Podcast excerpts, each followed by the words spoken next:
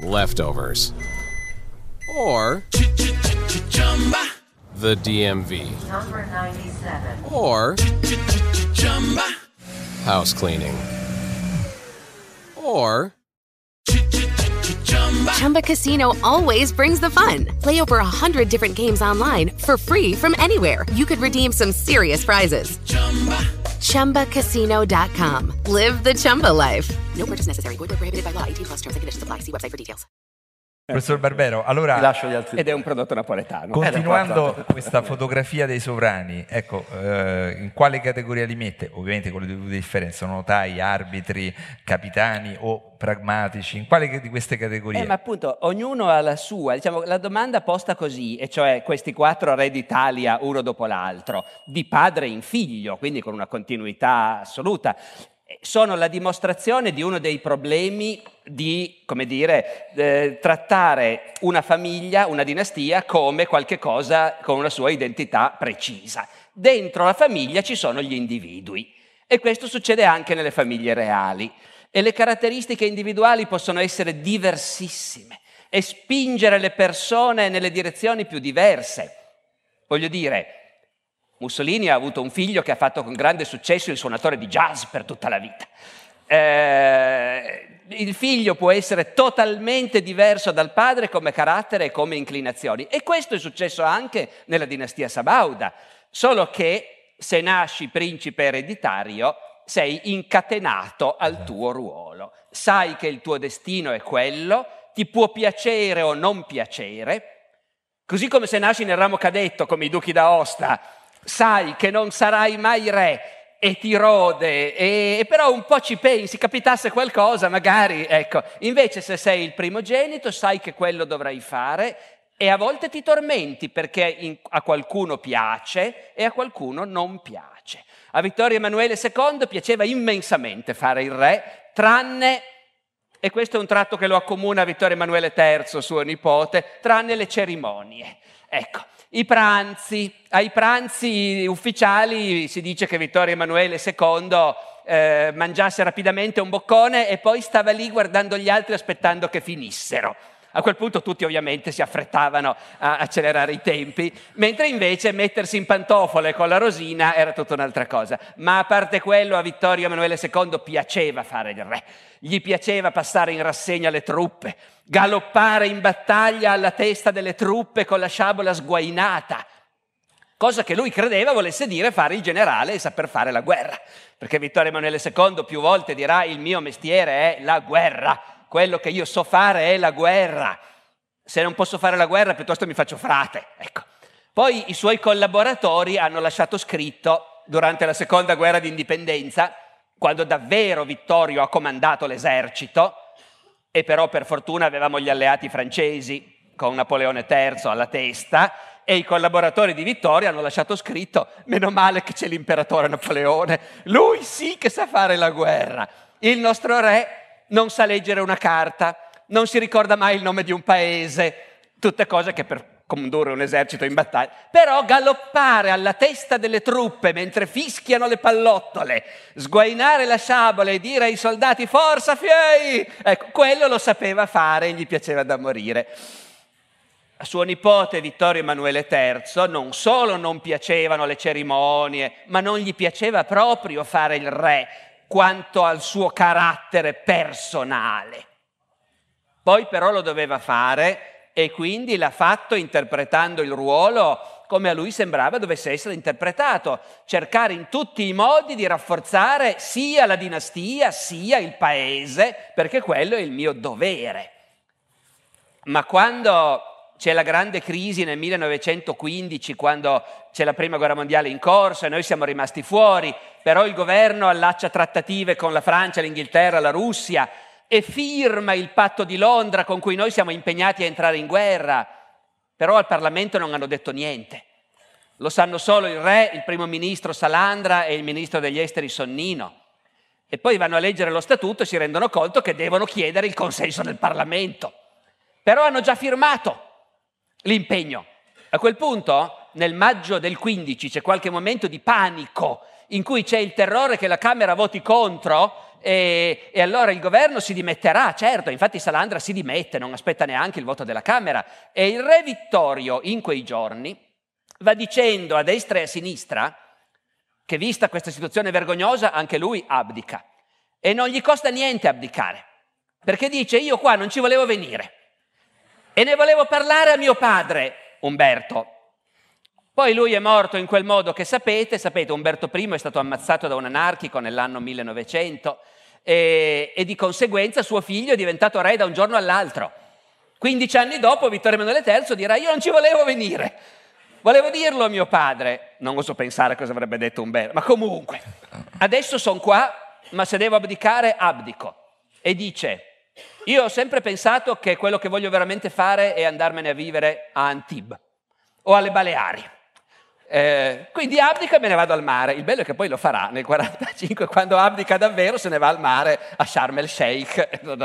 Allora, eh, poi però fa il re fino in fondo. Quello che li acc- ecco, cosa hanno in comune i membri di una dinastia?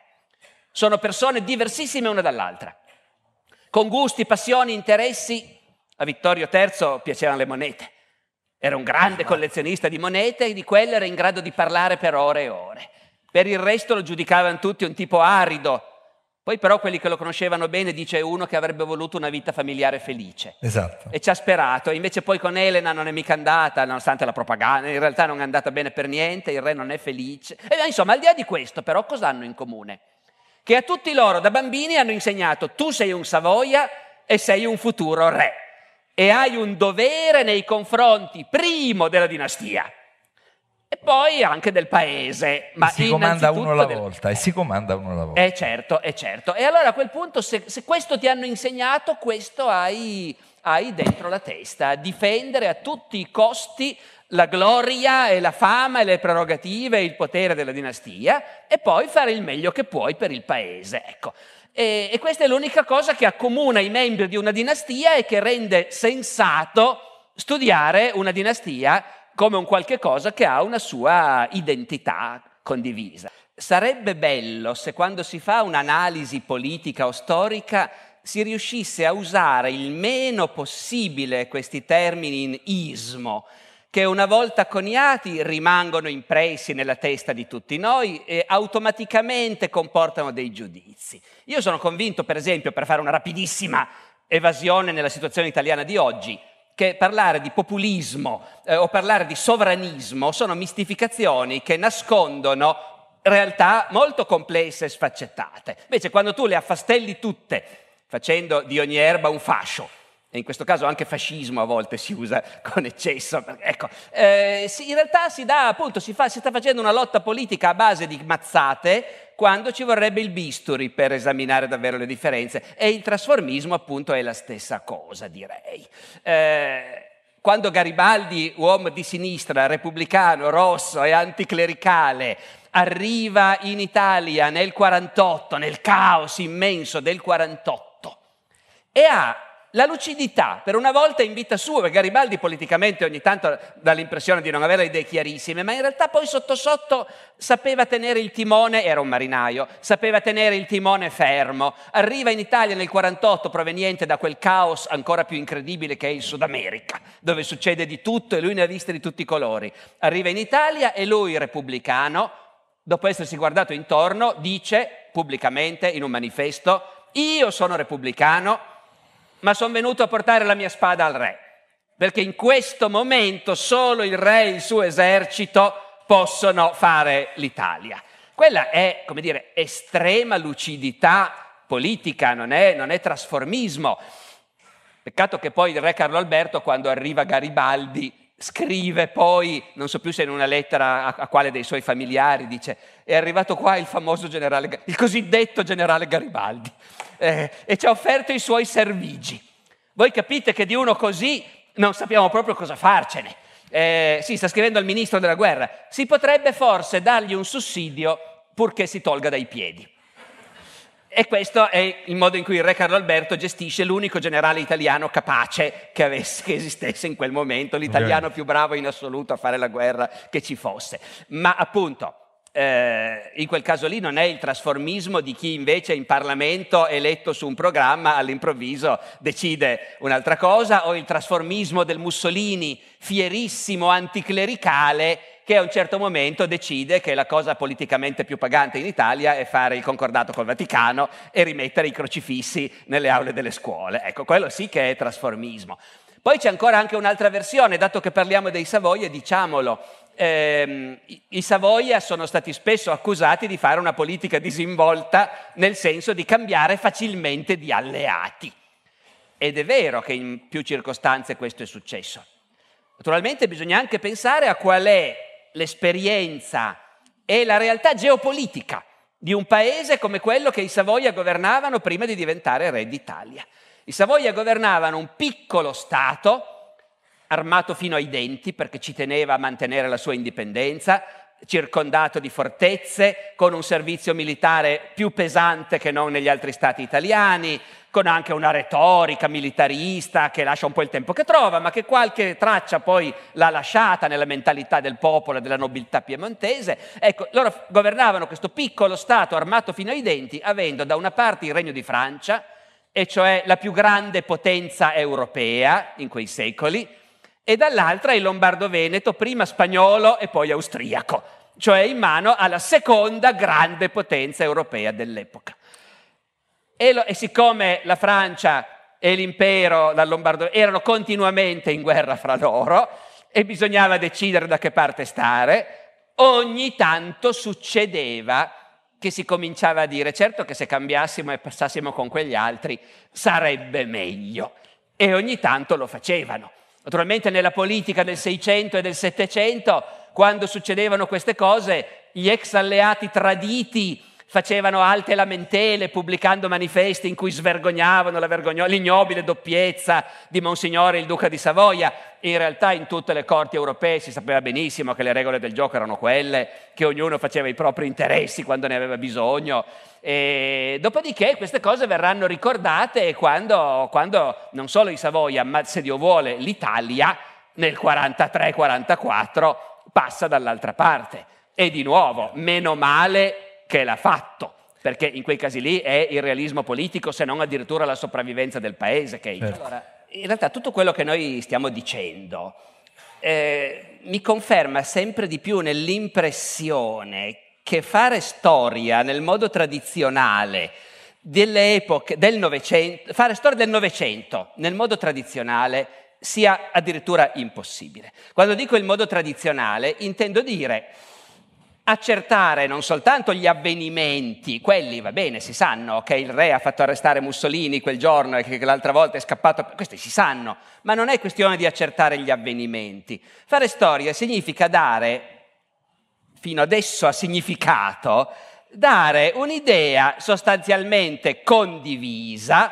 per cui di un insieme di fenomeni si capisce la logica, si capisce chi ha fatto certe scelte, perché le ha fatte, si intravedono delle maggioranze e delle minoranze, ma nel Novecento noi abbiamo troppe informazioni e continuamente siamo tirati da una parte o dall'altra dietro alle, alla, alle, scelte individuali di una singola persona che ha fatto quella scelta lì. E allora a quel punto uno dice certo, il re nel 24 davanti al delitto Matteotti, eh, anziché riprendere in mano le, il paese, reimporre il liberalismo, eh, accetta la, dire, il crollo verso l'abisso della dittatura, certo. A quel punto però uno dice, e il re ha sbagliato a farlo? E certo, tutti noi oggi diciamo ha sbagliato perché pensiamo che il fascismo sia stata una fase nel complesso dannosa della vita nazionale. Naturalmente questo non impedisce che ci sia una vasta parte di italiani che invece non sono d'accordo e tuttora pensano che il fascismo non è stata una cosa così brutta e di conseguenza non festeggiano non solo il 2 giugno ma neanche il 25 aprile naturalmente. Corretto. Noi siamo un paese spaccato anche in questo. E dopodiché tu dici va bene, il re ha, ha sbagliato, ma quando entri in quella prospettiva cominci anche a chiederti, ma lui in quel momento che elementi aveva in mano? Capite? Finisci per fare la storia di un'anima. Finisci per chiederti, il re eh, quanti giorni ha avuto per decidere? E, e i suoi consiglieri cosa venivano a dirgli? E lui la temperatura del paese come faceva a misurarla? Già riuscire a ricostruire le motivazioni per cui il re ha fatto quella scelta è una cosa che richiederebbe un lavoro enorme e non saremo mai veramente sicuri perché alla fine, capite, tu, tu cerchi di entrare nella testa di una persona e non ci riuscirai mai. Dici, magari quella persona ha lasciato un diario in cui ti racconta cosa ha provato in quei giorni e perché ha preso quella decisione. Peggio che mai.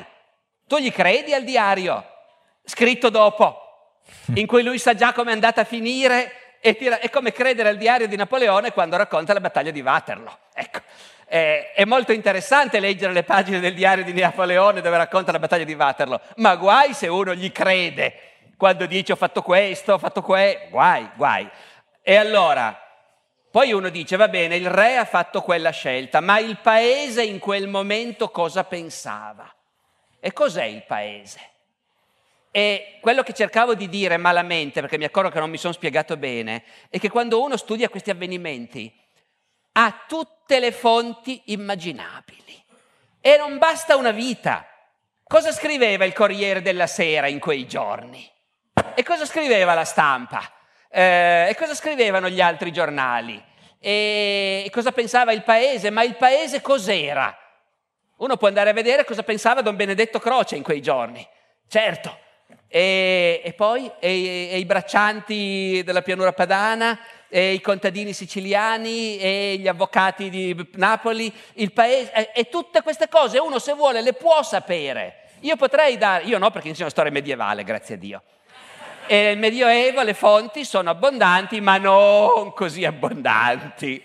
Ma se io fossi un contemporaneista, potrei dare una tesi, che ne so, appunto, eh, analizziamo un mese dei, del Corriere della Sera per vedere in che direzione il Corriere tendeva a spingere i suoi lettori in quei momenti cruciali e quello sarebbe solo un frammento della realtà.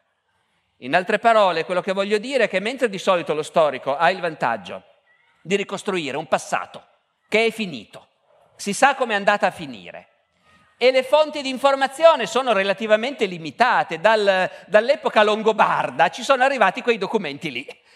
E quelli saranno sempre. Qualche centinaio di pergamene, due cronache.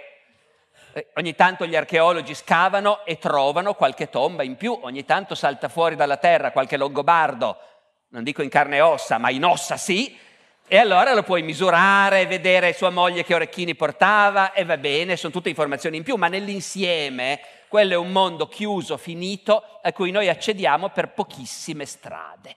Cercare di capire come l'Italia è passata dal, dal quindicennio giolittiano, in cui un paese in crescita, sempre più prospero, si apriva anche sul piano sociale e politico fino a dare il suffragio universale, eh, e sulle manifestazioni la polizia e l'esercito sparavano sempre di meno. Poi attraverso quello la tragedia, il crogiolo infuocato della prima guerra mondiale, che cambia tutto. E anche lì, perché siamo entrati nella prima guerra mondiale? Cosa pensavano di fare? Cosa voleva la gente? Ma quale gente? Cosa volevano i professori, gli studenti? Cosa... Eh, quello che voglio dire è che capire il Novecento è come dire adesso voglio capire e conoscere bene l'Italia di oggi, che è una cosa che io mi rifiuto di provare a fare. Oh, Faccio lo storico per quello, perché so che il presente è impossibile capirlo e conoscerlo, ti piove addosso da tutte le parti. Eh, e invece il passato è chiuso. Il Novecento è presente invece, non è mai finito, noi ci siamo ancora dentro, ci stiamo ancora confrontando con quelle cose lì e, e aprire delle strade è di una difficoltà secondo me spaventosa. Se uno va poi a vedere, è molto istruttivo andare a vedere come venivano considerati quelli che poi dopo diventano i grandi uomini della storia, appunto. Vittorio Emanuele II, per tornare ai nostri Savoia, diventa, grazie a, una, a un ufficio stampa formidabile, il re galantuomo, viene inventata questa formula, il re che ha unificato l'Italia, il re guerriero e così via, il re eroe, benissimo se uno va a vedere cosa pensavano di lui appunto i suoi più stretti collaboratori, eh, Cavour, che era Cavour, che lavorava con lui tutti i giorni, ha detto, è scritto, se l'avesse solo detto non lo sapremmo, ma lo ha scritto e noi lo leggiamo, Cavour ha detto quanto al re io essendo suo ministro mi impegno a servirlo con tutta la fedeltà possibile, ma come uomo che se ne stia alla larga il più possibile. Anni dopo ricordo un giornalista inglese che intervista i ministri del Regno d'Italia a fine anni 60 e in confidenza più di un ministro dice il re, la persona più sleale, più infida, eh, guai a fidarsi del re, ti frega sempre comunque, fa quello che... Ecco, ma poi diventa il re galantuomo. Nenni, Togliatti, La Pira, noi oggi giustamente diciamo dei giganti. Poi uno va a vedere all'epoca cosa si diceva, Nenni è un imbecille. Cioè, eh, allora, allora, non escludo che in futuro si dica, eh certo, che ai tempi di Renzi, di Di Maio e di Salvini, allora sì che l'Italia... Speriamo di non esserci più quando si diranno queste cose. Dai. Se i tecnici possono iniziare a attivare il collegamento con il Duca d'Aosta, vi date un segno? Che figura è? è Umberto, Umberto no, ecco, eh, questo diciamo, è una buona occasione di nuovo per cercare di mettere in evidenza un'altra delle difficoltà dei discorsi che noi facciamo. Scusate, abbiamo difficoltà anche con le poltroncine che ci rubano il portafoglio, avendo un buco dietro. Ma, eh, e cioè, chi era Umberto II? Che giudizio possiamo dare su di lui? Eh, noi possiamo con fatica, una volta ricostruito esattamente che cosa hanno fatto in certi momenti cruciali, dire, beh, in quell'occasione quel politico ha fatto bene, Uh, ci, volevano, ci voleva una schiena ben dritta per riuscire a fare quello che ha fatto lui, e altre volte ha sbagliato. Se noi parliamo di Churchill, oggi noi siamo convinti che quando, dopo la, il crollo della Francia nel 40, lui va in Parlamento e dice il signor Hitler ci ha proposto la pace, ma noi la pace non la accetteremo con il signor Hitler e sarà dura e io vi predico sangue, sudore, lacrime, però alla fine le democrazie vinceranno. Noi oggi siamo abbastanza convinti, c'è anche qualcuno che dice avesse fatto la pace con Hitler ci risparmiavamo la seconda guerra mondiale, ma noi invece tendiamo a pensare, molti di noi tendono a pensare che è uno dei grandi momenti della carriera di Churchill. Mentre invece quando Churchill nella prima guerra mondiale ha pensato di mandare le corazzate attraverso i Dardanelli per arrivare a Costantinopoli, eh, senza calcolare che i Dardanelli erano pieni di mine, eh, per cui le corazzate sono affondate una dopo l'altra, ecco, lì ha sbagliato. Noi possiamo fare questo.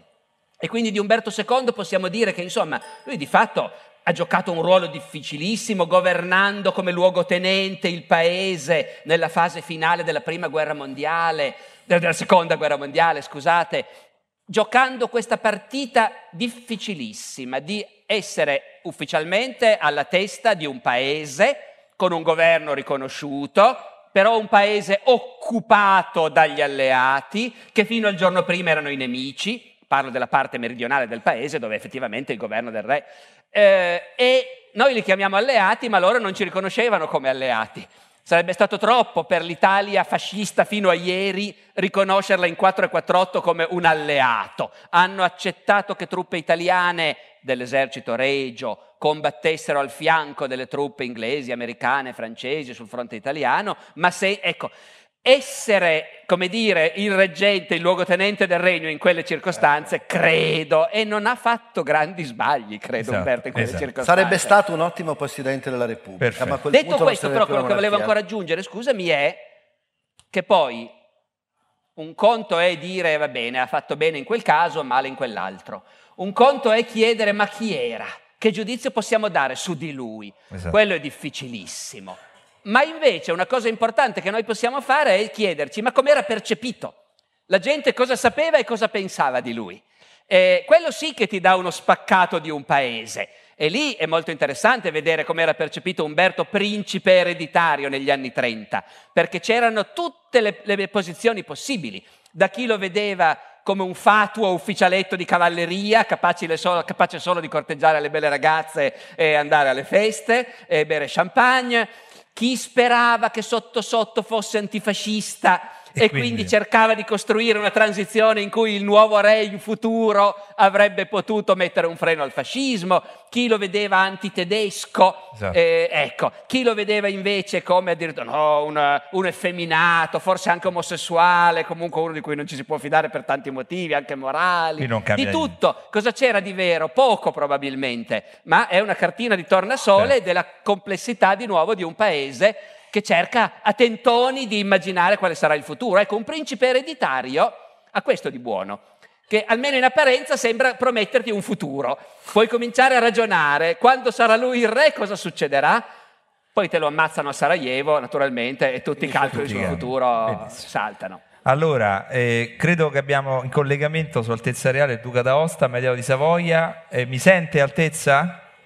Buongiorno, buongiorno. Allora, io presento il eh, Amedeo, principe di Savoia e duca d'Aosta, nasce a Firenze il 27 settembre 1943, quindi una data diciamo, emblematica per la storia d'Italia, il 25 luglio, l'8 settembre è imparentato con le maggiori famiglie reali europee. Gli Aosta sono stati anche al centro di strategie dinastiche in prima battuta in Spagna come in Croazia.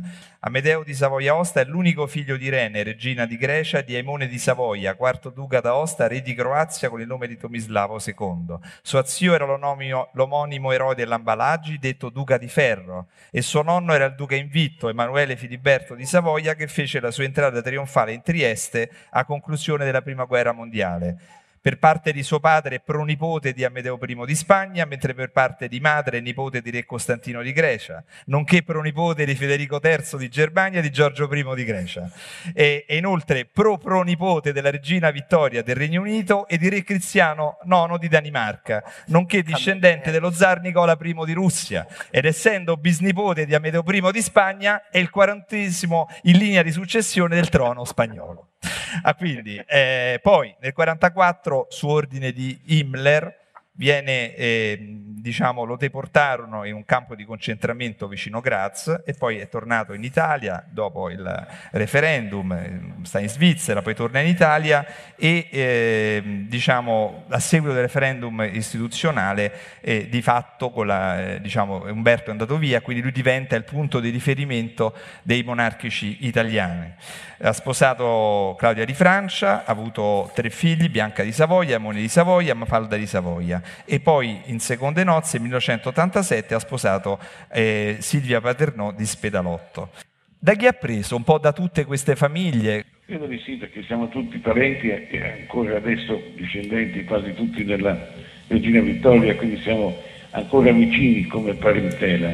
Il fatto di essere parenti con tanti altri ci dà una, eh, un lato molto importante di appartenenza, un'appartenenza che in fondo quasi obbligatoria, nei, tornando indietro nei secoli, per avere delle alleanze e stringere delle, delle, delle importanti, diciamo, sempre appartenenze a, a, quella che doveva essere l'Europa, eh, di cui si è parlato tanto da molti anni. Purtroppo questo non è servito nella guerra perché eravamo sì parenti, ma la guerra ci ha diviso tutti ed è stata una cosa molto triste che eh, questo fine di cui abbiamo ancora adesso proprio parlato non, è, non ha funzionato. Questa, questa, è una cosa che sì. purtroppo è stata molto triste. Essere ramo cadetto, cosa ha comportato nella storia? Ma credo che ramo cadetto voleva dire essere soldati prima di tutto, perché allora così si era.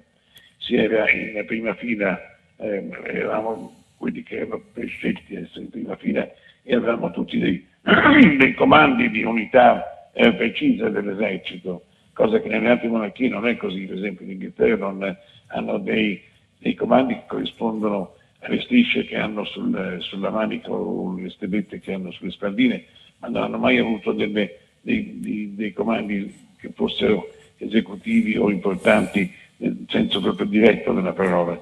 Invece in Italia abbiamo sempre avuto degli ammiragli, dei generali che hanno sempre avuto la possibilità di combattere e di essere in prima linea. Vede mio nonno Emanuele Filiberto, il duca degli Abruzzi, il duca di Genova, lo stesso Amedeo, duca d'Aosta, Custozza viene addirittura ferito perché in prima linea sul cavallo, cade da cavallo ferito nella pancia, così c'è scritto quello eh, gli dette la medaglia d'oro.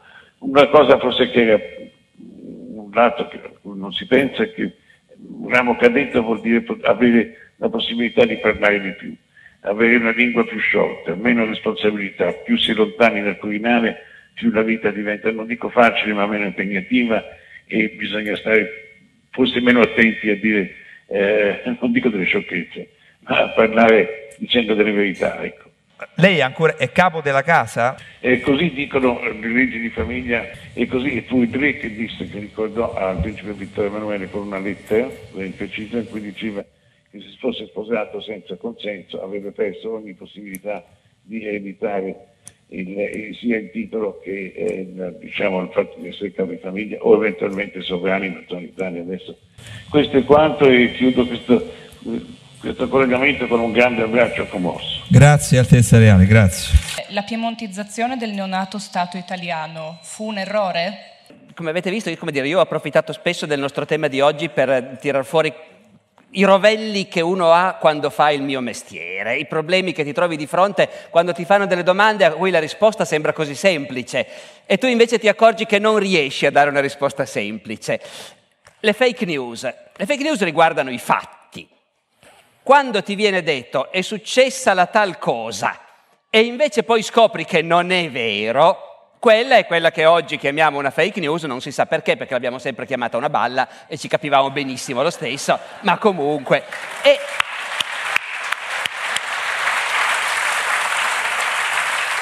E questo riguarda i fatti. I fatti sono in gran parte accertabili, non tutti, non fino in fondo, dipende dai... però in parte sono accertabili ed è soprattutto sui fatti accertati o molto probabili che dovremmo discutere. Allora, in questo senso, come dire, mi tirate un po' per i capelli, indubbiamente il fatto che la, la lotta contro il brigantaggio, condotta dall'esercito italiano con estrema violenza, tra l'approvazione generalizzata delle classi dirigenti meridionali che invocavano ancora più fucilazioni, abbia fatto un milione di morti, come a volte si legge da qualche parte, in un meridione d'Italia che aveva in tutto 6 milioni di abitanti, la parte continentale, ecco, no, forse 8, scusate, oh, ecco, questa è una fake news, nel senso che è un fatto falso.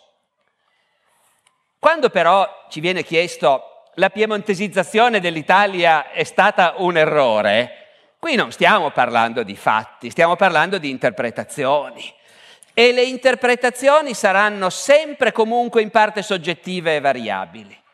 Ci sono ca- alcuni casi in cui la grande maggioranza di noi si troverebbe d'accordo.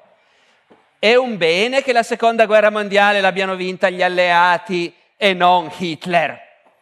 Quasi tutti i presenti, credo, direbbero sì, è un bene, ma magari non tutti, perché c'è qualcuno. Sarà anche E dal punto di vista di Hitler comunque è stato un gran male.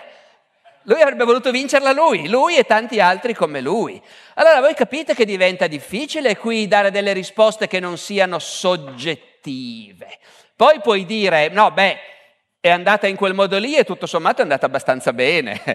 Ma anche lì l'Italia che è uscita dall'unificazione, l'Italia sabauda, piemontesizzata e di destra, negli anni 60, 70, 80 dell'Ottocento, sembrava orrenda a molti. Sembrava orrenda a Garibaldi, che avrebbe voluto avere la Repubblica. E invece, ecco, eh, eh, sembrava orrenda a quelli che volevano un liberalismo allargato, il suffragio universale, e invece avevano un paese dominato dai notabili, da ristrette elite. A tanti altri sembrava un paese bellissimo. A Edmondo De Amicis sembrava una cosa meravigliosa che ci fosse un paese. Già il fatto che l'Italia fosse unificata a tanti è bastato per dire che meraviglia. A Carducci sembrava orrenda. Carducci scrive la prefazione a Leo di Barbare, no, ai Giambie de Podi, scusate, intorno all'80-81, dicendo: Ma che paese siamo? Con i contadini che crepano di miseria e di pellagra, e una tronfia retorica che domina tutto. E, e altri dicevano: Ma accidenti, però stiamo facendo le ferrovie, i porti, eh, cresciamo, siamo rispettati, faremo perfino le colonie fra poco. Eh, sempre sia chi ci vive, sia chi dopo è chiamato a giudicare, è tirato da tutte le parti, ci sono delle cose positive e delle altre non positive. In quell'ambito lì a noi non si deve chiedere la verità, ci si può chiedere cosa ne pensiamo noi e magari di dare un giudizio non del tutto arbitrario, ma sono giudizi, ma dietro ci sono i fatti. E almeno sull'accertamento dei fatti bisognerebbe invece che ci fosse una capacità anche del pubblico di distinguere E quando qualcuno ti dice una cosa clamorosa, chiedergli, tu come fai a saperlo? Questa semplicissima domanda non fa parte dell'armamentario normale dell'essere umano. L'essere umano di solito quando gli dicono qualcosa di mirabolante, spa- io anche, eh, spalanca la bocca e dice ma da, ah ma allora, ecco. Invece la domanda da fare è tu come fai a saperlo che sono successe quelle cose lì, che sono sbarcati i marziani nel New Mexico, che le scie chimiche, ecco, come fai a saperlo? Su quella base lì bisognerebbe discutere. Poi le interpretazioni sono un momento successivo, importante, ma un'altra cosa. Leftovers. Or the DMV. Number 97. Or house cleaning. Or Chumba Casino always brings the fun. Play over a hundred different games online for free from anywhere. You could redeem some serious prizes. Chumba. ChumbaCasino.com. Live the Chumba life. No purchase necessary. Void prohibited by law. 18 plus terms and conditions apply. See website for details.